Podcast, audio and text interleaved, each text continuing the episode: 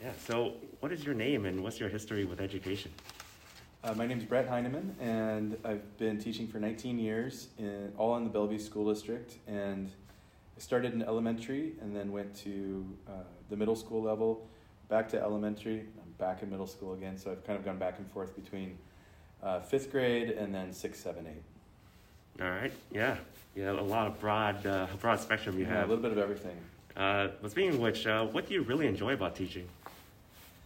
Uh, I think that the best part is just feeling like you're doing something that um, will actually have an impact on like other people. So, you know, there's lots of jobs I think out there that where you have to work really hard, but you don't really you, you don't necessarily see the impact that you're having, especially on um, on younger people. And you know, it's a good feeling to um, to think that you had even even if it's a, just a small positive influence. Um, and plus, they just like working with kids more than adults anyway. So yeah. Speaking of impact, like you had an impact on me. I yeah. uh, So every time I see you, I'm like, oh man, I remember I remember the, you know, that that year very well. Um, and every time you say something like that, it's like, oh, see, okay, there you go. That's what you do it right there.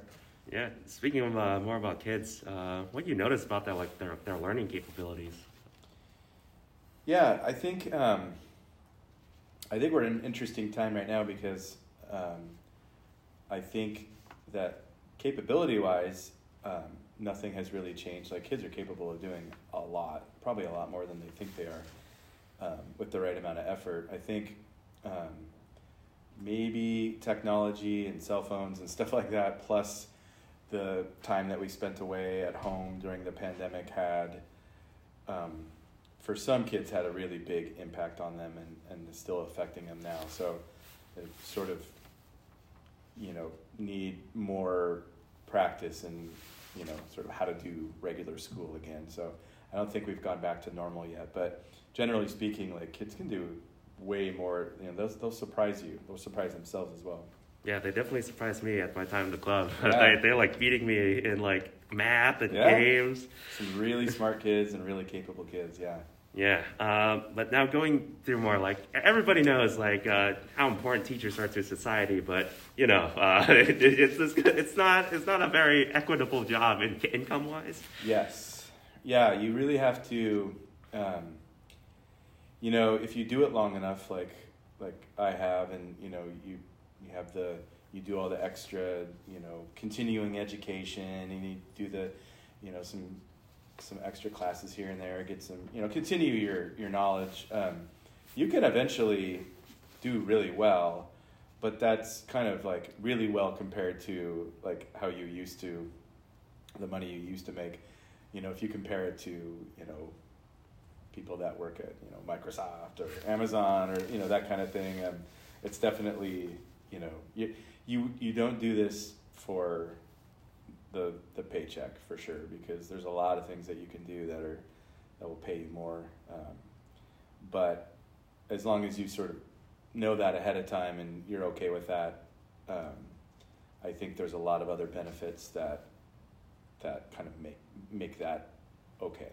Yeah, uh, because I feel like teaching is more like a passion job. Like you're learning something, and as you said, like the kids they know a lot more than you think, and like the what we study in our classes, like kids can teach you something too. Yeah. And like this exchange of information, it's not like just you giving knowledge. Yeah, and I a lot of times, you know, especially like for example, I just came to this school. This is my first year here, and I'm doing almost all eighth grade English language arts, which I've never done that before, um, especially for eighth grade. So the curriculum is all new. So I'm sort of I'm learning. I have to, you know, good teachers are are.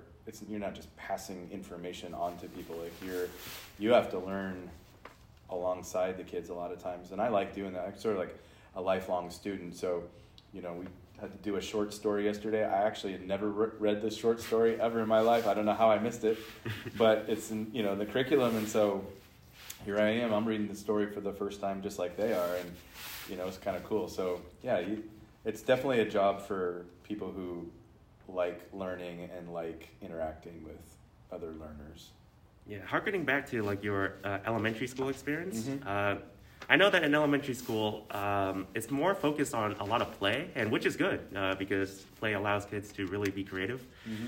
Did you ever feel like um, there were like budget constraints or like activities that you wished you did, but like you didn't have the, the income to do it with? Um, I think that that is very common, generally speaking, um, and that's one reason why um, I think teaching in Bellevue has been, you know, both uh, really, really nice because we really haven't had to deal with that as much.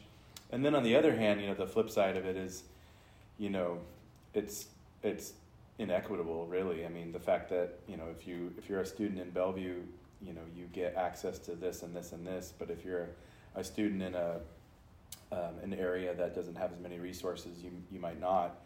And same with the teachers; they might not have the same resources. So, I haven't really had to deal with that. I've been able to pretty much do everything that I want and provide everything I want to the kids. But I do know that that's not. I'm aware that that's not the case in a lot of places. Yeah, Bellevue is uh, is very lucky because the voters they vote to pay more taxes so Yep. that we have better education. Yep. But as you said, the uh, a lot of other places are don't really have that. That's correct. Yeah, and so then, then I think if you ask that question of somebody who works in a district where they don't pass levies um, every time like we do, they will probably have a very different answer. They probably do feel constrained in terms of budget, um, and I think there's, I think I've probably had to spend less of my own personal money than uh, over the years than people, teachers who live and work in those other districts. Do you know a lot of families, especially working families, need childhood programs? But 63% of families living in Washington don't, are in like childcare deserts. Yeah, I didn't realize that number was that high, um, and I, I think that just reminds me again of you know, the.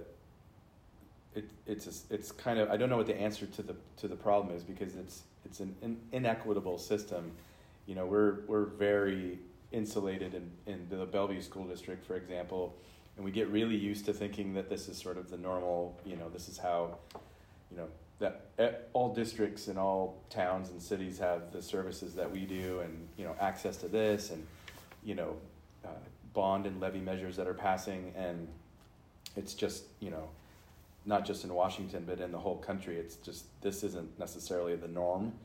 Um, so you know it's we're lucky that's great. Um, our community you know has access to so many things but um, there's so many places where you know they, they haven't that investment in especially early childhood education is just not there. Um, and I'm not sure how I'm not sure how to fix that. And that's a that's like a big one of those big problems Yeah. complex problems Yeah, I get you. Like I was lucky to be in Bellevue, but when I like went to UW Seattle and like walking around the area, I do notice that there's like some schools that like are not as fortunate. Like the schools don't look like this. The, Right, uh, yep. well I mean if you think about it like, even I mean every student uh, and I can't remember if they were doing this when you were in middle school I think Highland was one of the first but you know every single kid in this entire school and uh, every fifth grader where I just was next door has a, their own laptop. I mean issued to them by the, the school district. I mean you know we've gotten used to that. We've gotten used to you know every single kid having access to the internet and you know all these programs OneNote you know all, these you know uh, teams and everything. And you know that's just that one example. That's not the case in so many places. I mean we're and, and the reason we can pay for that again is those you know our community is always passes those you know those tax votes you know? And so um, you can do a lot more when you have that you know? We have this part of parts of these areas are very have very affluent people who you know make a lot of money and still still vote to tax themselves. And so that creates a lot of money that can be used for these things but that's just not you know that's not normal everywhere and i think you know it's good to remember that that's that that's the reality Yeah. Ha- having said that, w- would you advocate uh, for like other areas, uh, uh, voters to like vote for paying higher taxes to get better education for their children? I think so. I mean, I I'm obviously biased because I have you know two kids in that are students in the system, I'm obviously my entire life is basically in the system, and I've seen and, and I've been in a place where we always do get those votes, um, favorable votes, um, and I know of people who live and work in districts where that doesn't happen, and so yeah, I mean, I wish I wish there was a way that you know you could just make that be the case, or or that the federal government would provide you know more than they do. Um, I don't know what the answer to that is because you know depending on you know there are a lot of people who always vote no on additional taxes, and especially if they don't have kids. Um, well, if they never had kids, or if they have kids that are out of you know the the public school system, then that's sometimes I think a hard, it's a hard sell, you know. Yeah. Tax yourself more so that these other kids that you don't even know are, you know, can benefit. Like not everybody. I I do that, but I know a lot of people don't think that way. Yeah, and like one thing I found out growing up is like people hate paying more taxes. That is true. that is true. And I, I mean, I and I don't like I don't like it either. But I think you know there, are, and and I think depending on what the tax is for, but I think anytime it has to do with, you know, education, support for kids, support for people who are you know have a low lower uh, socioeconomic situation, like those are just good. Like you're investing in you know your neighbors and your community, and I don't think that that's I think that's a good thing for overall. Uh, yeah, to like uh, harken on a different uh, topic uh, Mhm. real quick. Um, have you have any experience with like early childhood programs, like other than school, like uh, Boys and Girls Club or like Head Start? Yeah, so my kids did um, a form of, um, I actually can't remember the name of the program now, but um, they did early educate, you know, early childhood education um, before they were even ready for, um, well, actually even re- even before preschool. So even before, so kindergarten, and they did preschool before that, and then they even did a an earlier thing before that, and I, um, and did lots of you know sort of after school. Um, you know, child care activities like Boys and Girls Club and stuff like that. I think it's super important.